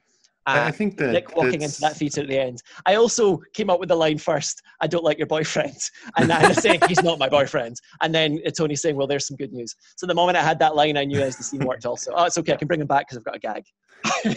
yeah, I think that that scene where he sort of sacrifices himself, I think works so well there because it is clear that it's not about Anna like yeah. especially with his yeah. reprise of you know his own song of his when it comes to killing zombies i'm the head of the class like it's clear that that is about him. Yeah. He yeah, is going to go down killing zombies. That is what he's going to do. It's not because he wants her he wants anything from her other than you know for him to have been the one to save her. I also think dying lets nick off the hook you know mm-hmm. like anna anna needs to live because it's anna's story and it's her coming of age and actually the whole thing what, what was actually really difficult and i think remains difficult but anna as a character this day now ella hunt deserves so much credit for the amount of kind of charisma and heart that she embodied the character with. But anna is a difficult character because she starts the movie wanting to get out of town and she finishes the movie getting out of town. And the whole thing about giving her an arc is she has to realize there's a cost. That's not quite as broad and kind of cinematic as coming of age themes usually are. You know, they're usually a lot more like the most classic one is there's no place like home, which is actually pretty toxic as messages go. Mm-hmm. But um, the, the notion that you have this big broad, I'm coming of age and I have learned this really positive lesson. Anna's lesson is I was right to want to go, but I didn't appreciate what I had, which is a little bit more subtle. Um, but she has to survive. Steph has to survive, A, because, you know, queer characters just don't, but also she's a survivor and she still has to find her way in the world. Like she still has story to tell. Mm. And Nick has to survive because if he dies right now, he gets off the hook. Like he's he's he's he hasn't lived his life brilliantly. He's definitely a little broken. But if he dies right now, he gets to die the hero he thinks he is. Yeah. And that's not good enough. Like he he needs to learn to be a better person. So when the three of them leave in that car at the end, they all still have places to go, I guess. That reminds me of, of a question Ben had, I think. Well, I think we I think we kind of uh, answered it earlier. Uh, that it's re- that if we're moving forward, it's really uh, in terms of in the romance angle, it's Anna and Steph. I think- I think we can put that. Uh, you can. Ben came really strong when we were talking about it on the power thruple angle. I saw that. Yeah, it was really funny. Um, do you know the only thing that makes me think that I, I don't know if Steph would stand for Nick? Like, you know, Yeah. I, I know that can work in all No. sorts of combinations, but I just don't know if she would put up with him enough for him to be around. It's Uh, what do you think, Sarah? Post lots of character development for Nick. Nick Yeah, still got sure. lots more to go. I wouldn't be surprised. I think what would happen if there was like a 2.0 is like, I, I bet you Steph hightails it for a bit. Yeah. She's like, Mhm. I gotta go and I gotta figure out who I am. And then they find her and she's like totally transformed into crazy earth witch. Please make this just movie. like figured She just how back to harvest. Yeah. I am, so in for like comic harvest the earth and like connect to like vibrations within it. and then they do black magic. Um, they try to bring Lisa and Chris back from the dead, but Nice. because that's not imperfect alchemy, you can't bring back something that no longer exists. They end up like morphing together to create like a Frankenstein person. So it's like Lisa and Chris are the same person. Marli and Chris would love that. I love that. now then, they really are together for. And then they really are. Yeah. yeah, oh. Basically, uh, Sarah is pitching the Gremlins 2 to the first movie's Gremlins. Oh my god. So Hulk Hogan has to be in it. Yes. oh, but I think Hulk Hogan's a little more problematic these days, isn't he? Oh yeah, that's true. That's yeah, true. definitely. We'll find another resurrect wrestler. Randy People like John The Cena, question Dave Batista seems nice. Yeah. Which Yeah. character? Cena. So- I feel like it would probably be John that has to jump through like a brick wall, making a perfect Batman symbol. yes. Yes. Malcolm would be very on board for that. Uh, Malcolm, uh, another Easter egg side note, uh, wore an absolutely incredible Ghostbusters uh, jumper when he was auditioning for the fir- for John for the first time. And we're not going to lie, the jumper really helped. Like Uh. seeing him in it was like, oh, this works. But he was wearing a really wonderful piece of Ghostbusters knitwear. Well, the one John line that uh, that I was talking about is because like we talked about how anything pandemic related hits different in Oh, yeah. now in Yeah. 2020, but there was also just a hits differently after Avengers Endgame of John going Iron Man Iron lives." Man's alive. Oh yeah. Oh.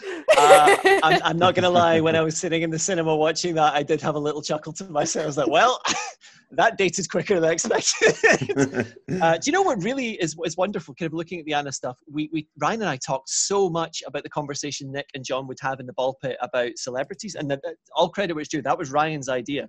That you know, two boys, they're a bit bored. I bet they talk about who's been zombified and who hasn't. And it was also his the marry shag kill was also Ryan's idea. But we talked that the, the celebrities changed so much over time, and recently. Uh, after the Iron Man stuff, I was like, oh, I wonder if that's all. I mean, Beyonce's fairly evergreen.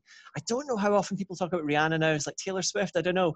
I did a Google for most searched celebrities. Tay Tay's still fine. She's still up there at the top. I I was just the- like, that is that is just that's just genius screenwriting. That's never going to age. Taylor Swift will always Oh, yeah. always be a contemporary reference. I think the one thing we're all agreed on is that in the zombie apocalypse, Tom Holland is not making it an hour. oh, Mhm. bless his little cotton socks. Right. Oh, yeah, you're right. yeah, that and the evacuation selfies are definitely a thing. Like, Uh, Oh, yeah. so good. so right. That I was very proud of that. That came out of the teaching thing. That was just like the number of times that our students would find ways of getting the most ridiculously hashtag selfie into their week. And uh, the moment we talked about evacuations, like, well, this is the first thing everyone does. Of It felt- course, they take photos of themselves by the fences with zombies. It felt so that whole sequence, like with the the ball pit, like the celebrities and the selfies, it Yeah. felt so real and so fun. Yeah, It's Yeah, also so- one of the few movies that people reference a lot where our characters instantly just go, "Oh, it's zombies," as opposed to "It's walkers." It's you know, it's you know, it's infected. It's uh, it's it's it's a it's a movie set in a world where zombie movies exist, which was always a bit of a challenge. Well, it's really it's really nice to have a movie, you know, the sort of the postmodern zombie movie where it's the the whole zombie thing is is such a trope now that it's it's refreshing to see people uh, in film not take that so much for granted in sort of the opposite way where they're like, okay, so these are zombies, and do we have you know we know what works in you know the zombie film so we're just going to have mark that as red. Like okay we know they're zombies we know that they that, that we kill them and all that kind of stuff. And also the, the coming back around to some of the more tragic elements of the film, infection that kills your loved ones is not taken for granted the way that it is in other Mm. uh, other zombie films, and that's you know one of the reasons that it's hard for me to get into zombie films is because I feel like that's taken for granted so much. But this movie really, even though it is a comedy musical, really wonderfully and and and and simply, it's not overwrought, it's not over complex, but it's still brings so much out of those characters the, of that, that reality that they're having to face. Well, that's lovely. Um, so I've talked a lot, Sarah. Did you want to? Did you want to chip in on that? uh, I I uh, I agree. I think it's kind of this isn't necessarily to contribute to. This is a a, a, a new path I'm going down based off of what you just said. um, uh, that I find that we we don't really know what we're going to do in these situations, right? And like, Mm, and I was reading, I was listening, I was I was listening to a podcast about. Hear me out about the uh, London bombings during World War II, Mhm. and there was something like statistically depression in the city of london went down something crazy like 50% after that over the next few years because even though that was the worst thing that possibly could have happened people died terror like you've never seen like suddenly people had something to fight for and that sense of responsibility and community is so barren and um, deeply you know downtown life suburban life and especially in suburban life which is wild because Yeah. you are on a sidewalk of thousands of people and you're all strangers. You're Mhm. you can touch the person's house next to you and they're strangers. So finally having this sense of camaraderie and like in a weird way, like it's even kind of like now too, like my auto response to bad situations is to be like, what is like like true laughter and and chaotic like chaotic disbelief and humor because it's so you truly realize especially in this time that like this is all nonsense. This is all chaos and all this structure is just like these silly little rules that we've paid for ourselves to kind of like allow all of us to get along amicably but what it's also doing is preventing us from actually being sincere because we have to abide by these rules which please everybody but doesn't actually bring the best out of us. And i even in another capacity like the way that people responded to covid-19 was almost like everybody became the extras in the zombie film nobody was the hero yeah, Yeah. really interesting. nobody wow. was brad pitt in Mm. what was that film that the, the zombie film what was that one World War Z? Yeah, no- Z, sorry. no one was Wait. Nobody saw themselves as the hero of the story. Everybody became the crazy mob. Everybody went, oh, in the films, we all rush to the stores and fight for toilet paper.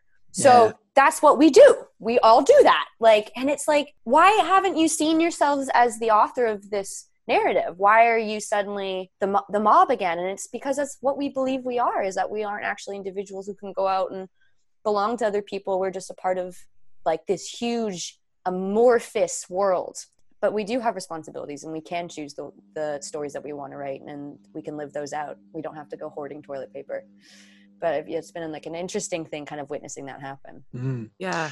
I, th- I think uh, well, what's really from what you just said there, Sarah, is really interesting when you look at that through the kind of writing lens and through um, you know what Emily was saying about realistic reactions to to infection and death. Is that Mm. it's it's really uh, it's really hard to write a story where grand stakes are important to just one or two people.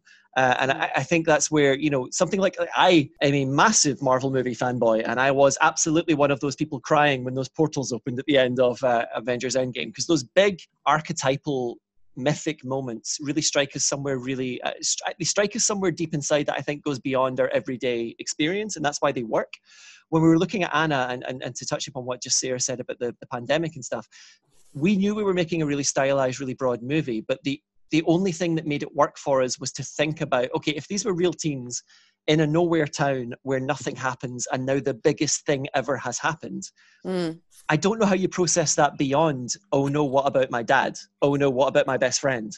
Um, and, and that's where that kind of stuff comes home. But it also was a massive nightmare for writing because it's an ensemble movie in which we had to consistently look for sleight of hand ways to not have to take into account every bloody family member of every character yeah which is why when you actually take a step back the one thing that always bothers me a little bit about the film it doesn't seem to affect it anymore which i'm glad about is i was always slightly concerned there was a, a an ever so slight um, subtext that all of our characters were slightly from broken families which is like never the intention But when you stop and look and say, well, Steph's parents are away, and Nick's dad, who he kills in the army, and Chris lives with his gran, and the parents aren't around. We don't really find out much about Lisa's parents at all, but the canon is they've gone to stay. Um, she and uh, her mother and stepfather have gone to stay with her stepfather's sister for Christmas, and she's staying with Chris and his gran for the first time.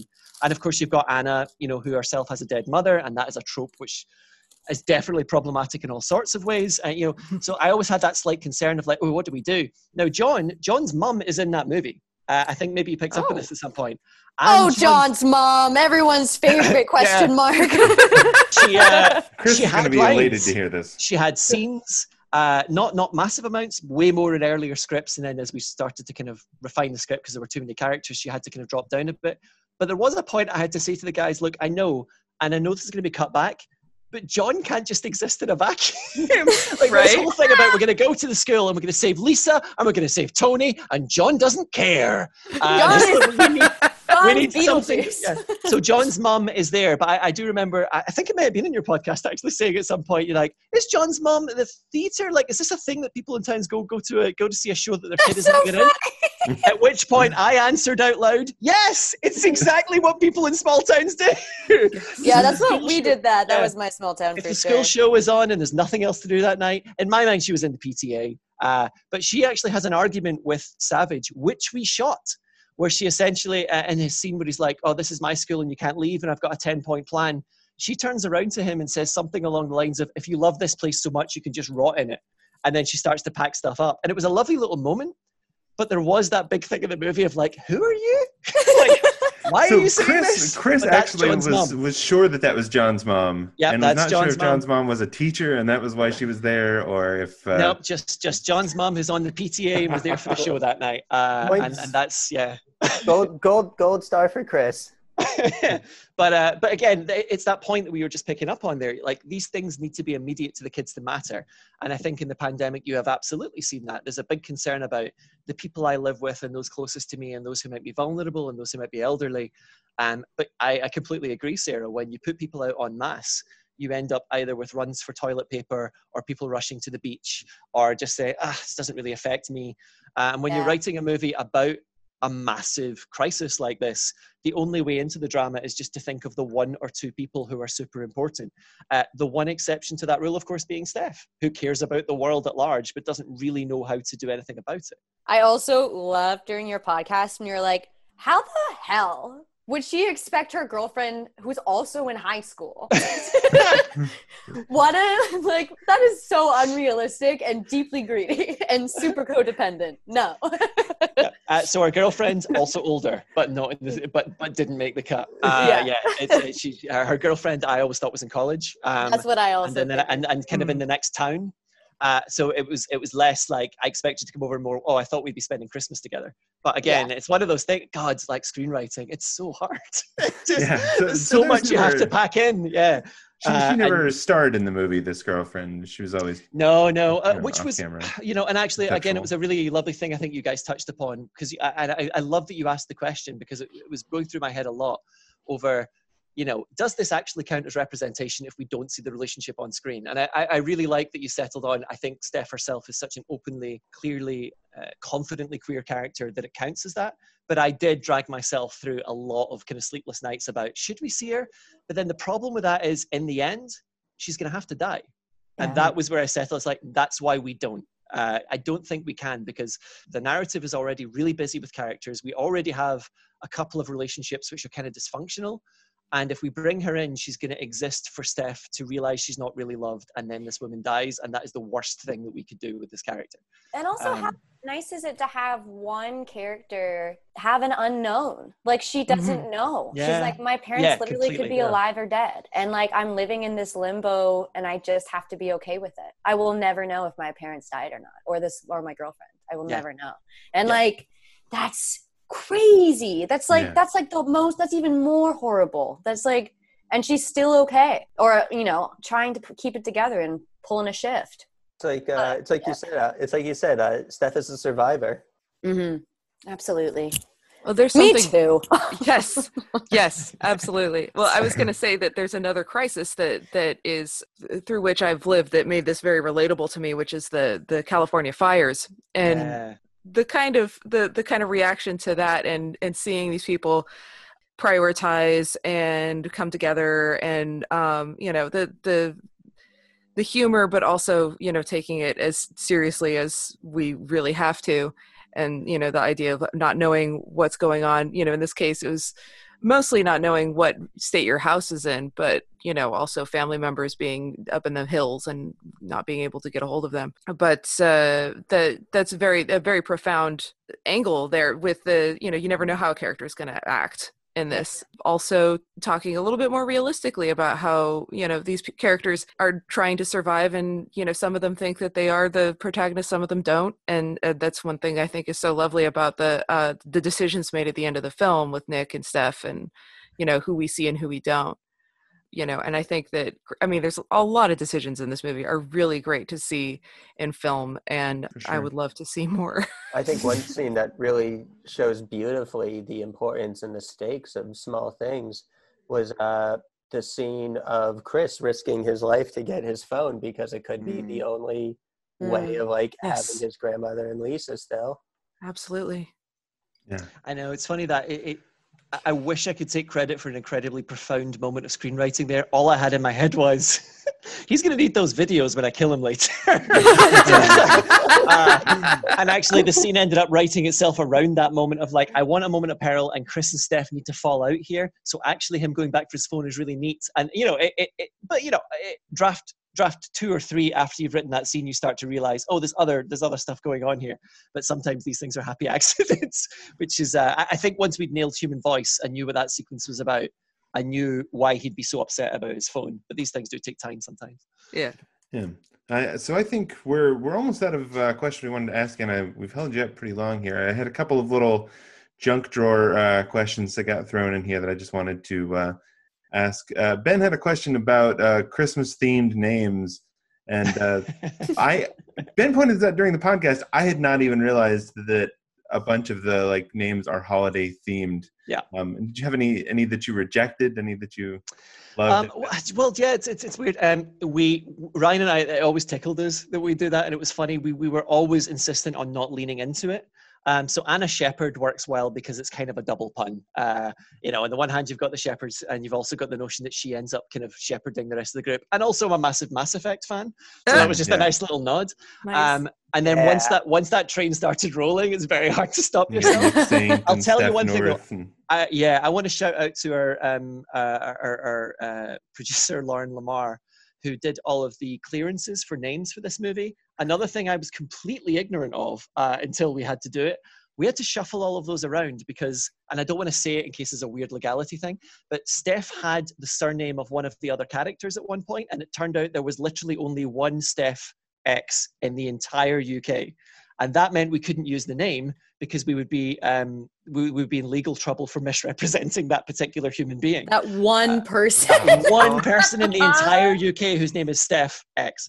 Um, Mhm. so we ended up juggling a lot of those around to the point where I genuinely don't remember them all now. I know that Steph North, I know Anna Shepherd, and I'm pretty sure it's John Pine. And obviously, everyone knows Nick Saint because that's a terrible, terrible pun that most people miss uh, which I really love. Um, at one point, uh, and it was too far, but at one point in the draft, Ryan and I had his gang called the Disciples, Nick Saint and the Disciples, which we found very funny.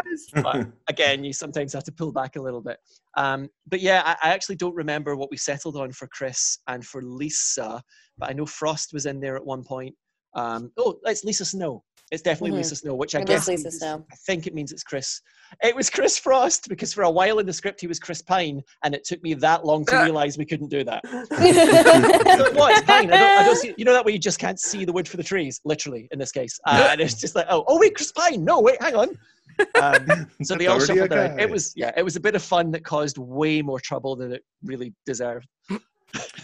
The the one other uh, junk drawer question I had here was uh, TJ, uh, who has done some of these episodes with us, wanted to uh, ask about wanted me to ask about the Buffy musical and how much influence it had on on you and on this movie. all the influence in the world. Uh, I am a diehard but Buffy the Vampire Slayer. Quite literally changed my life, uh, and uh, that that TV show is in my veins. Um, that TV show was the reason. this is, this is so inside baseball now. Uh, when I started uh, when I started university, weirdly, um, I applied to do a joint honors in computing science and theatre studies because it was the late 90s and you could do whatever you wanted. Right. Uh, and uh, my thinking was, well, I love theatre and computing will get me a job. So, hey, uh, I realized very quickly I despised computing science because I hate maths and I just really struggled with it. And I'd taken English lit as my third subject. I was like, I think I want to do English and theatre. And I watched um, an episode of Buffy the Vampire Slayer and I got to the end of it feeling super moved and li- and it, God, this is so emo. Said out loud to my out loud to my 18 year old self in the room as I was watching it. I can't study computing. Like I just said it out loud at the end of an episode of Buffy because I'd been so moved by the plight of these teens in the supernatural world. Um, and I changed my I changed my degree as a result and focused on English and theatre, which led me to teaching, which led me to writing and everything else. Um, so Buffy is enormously important to me, and Once More with Feeling is uh, a gen- genuine, I think, is a genuine watermark in television. And alongside Hush and Restless, um, and The Body, uh, I, oh god, this is not a Buffy podcast. Stop, Alan. Um, I, I could talk about those for a long time. Uh, yeah, so there was a lot. There was a lot of it in in Anna when I was looking at it. But I think the one thing that was really important to me was we're, we're going to create a, a, story with the vibe of those things, but very specifically through um, the voice of ourselves. You know, and, and the students I taught, the upbringing I had, and John had, and Mason had, you know, Ryan had, Nick had, you know, the, the fact that the production team as a whole were drawing upon very British experiences for what is in many ways a very American format was very much in our minds. But every time somebody references Buffy, another angel of my life gets its wings.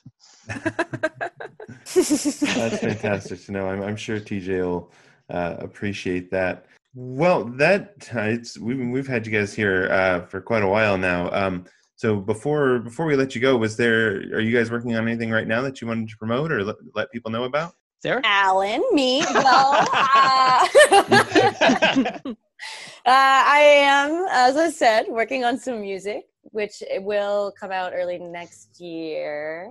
I think Ooh. it's gonna be really weird. I've had a long time kind of collecting and selecting band players and then getting rid of them because um, and i quote every single time some hipster with a chip on their shoulder. Look i'm a hipster too but there's different breeds. Yes. um, uh, being like i don't know sarah it's just too theatrical. And i'm like guys david bowie was a mime and and David Byrne studied kabuki theater, which is the entire concept of what the Talking Heads is based that dude on. is very yes. theatrical. Yeah, yes, deeply theatrical, absolutely. and I'm like, what's wrong with you? So it's it's like highly stylized. I'm very excited, and I'm like not compromising my integrity for the first time. So I'm very excited to do it. Oh yeah. Yeah, um, and just working on some TV shows right now. I'm choreographing. Um, I'm playing um, the role of uh, a nod to who is Martha Graham, the famous contemporary choreographer.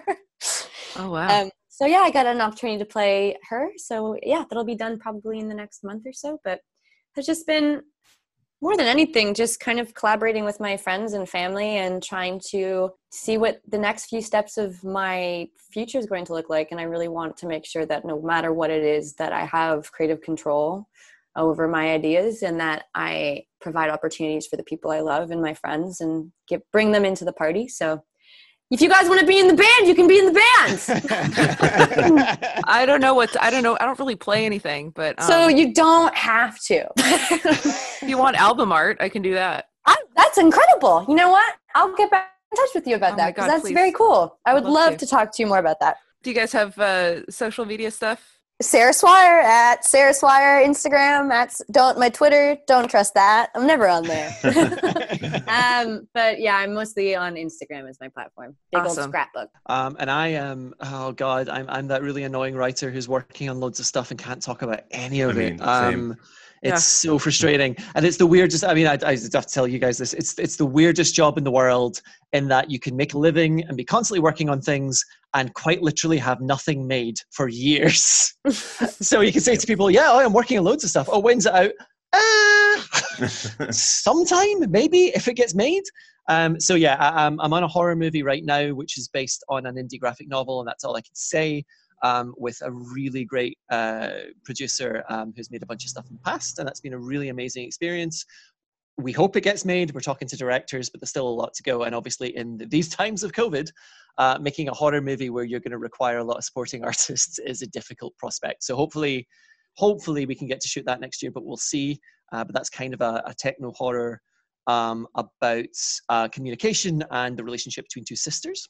Um, and I mm. really love it.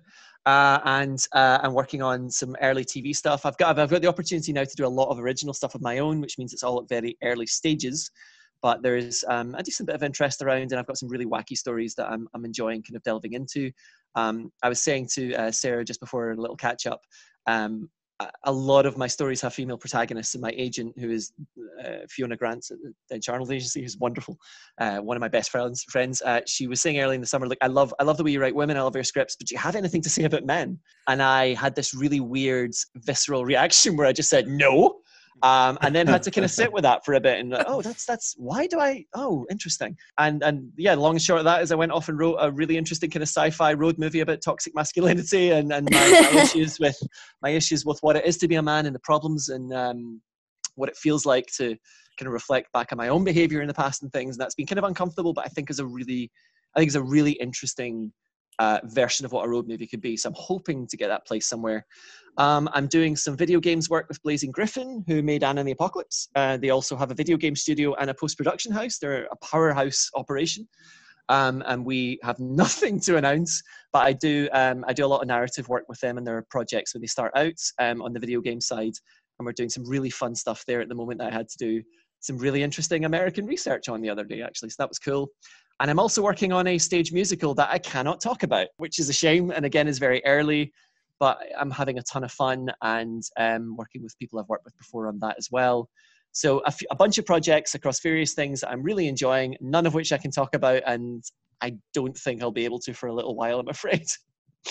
we'll uh, we'll hover around the uh, the Twitters and the Instagrams for those. Oh yeah, uh, yeah. Oh, I'm, I'm, Alan H McDonald. Uh, Alan H uh, for my very odd middle name. Uh, so Alan H McDonald on Twitter and Instagram, and I'm the opposite of Sarah. I barely ever use Instagram because I'm scared of pictures, and I use Twitter way too much because it is a horrific cesspool that's destroyed society. But I also can't get off it. So uh, yeah. Also, as a writer, it's a great way to write and not actually get anything yeah. done. Oh, well, yeah, but uh, do you know? oh, it's, it's, such a great use for not getting work done. I in all seriousness, so though, I, work done sorry, I, I, I, do think that the one thing I would say in Twitter's um, favor, and God, it's hard, uh, but the one thing I would say is if you curate the people you follow, mm. particularly as someone with a level of privilege that I enjoy, it's a really, it's a really, really good way to try to stay on top of where um, the cultural conversation is with regards to things like oppression, with regards to representation. Um, so it can be I, I, I, I, the level of privilege I enjoy, I can only imagine what it's like to be at the center of that maelstrom. To, to be someone kind of looking looking in, it does it can be exhausting. But I think it's super important as long as I do this job that at least I try to stay ahead of where the conversation is at, um, and it's yeah. all about trying not to do any harm. I think more than anything. So that's really the reason I'm still on Twitter. I use Twitter to spy yeah. on people. That's all. It's also nice. a very good and reason. LinkedIn. ah, the nerdiest way to spy on people. That's where I find everybody over the age of 40 that like I'm trying to I'm gonna be okay, guy. I'm gonna get ahead on all the business tips. I just thought I'd hit you up. I hear you had a seven-year business anniversary. LinkedIn. I am not lying. I've done that before. I have a LinkedIn account so I can spy on people that refuse to have social media if I want to figure out if they're okay people to work with because you don't know oh, sometimes. yeah, that, that's, that's, a good show. Actually, good, yeah. yeah. Thank yeah. you, Steph, and thank you, or Steph. thank you, thank you, Sarah, and thank you, Alan. Uh, thank so, you so much, much, for joining guys. us. It's been, a, it's, it's been a joy. This is awesome. This is so awesome. This, this is oh. incredible. Ah, incredible. Well, yes. I've had a wonderful evening as well. I can't speak more highly of you wonderful souls. Oh, thank you. Thank you, thank you again for taking the time to look at the, you know, look at the movie with so much um yeah. so much heart and in, in, in such a thoughtful manner. It's really appreciated.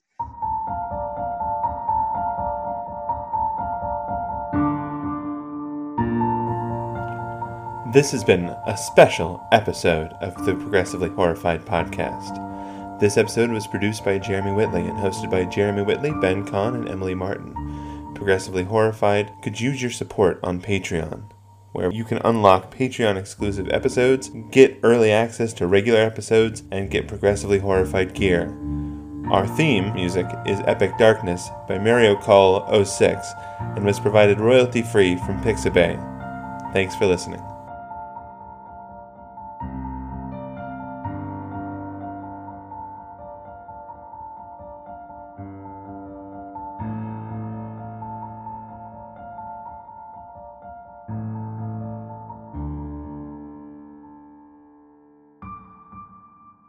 Still Yeah. have access to a company I used to work for. I still have access to their LinkedIn page, and nobody seems to have noticed that as I slowly transform it into a Transformers fan page. Have you actually? Amazing. Yes. I'm not going to say which company, but yes. Oh man, 'cause I'm all. Incredible! Yeah. Uh, Just a profile picture of Optimus Prime in a tie.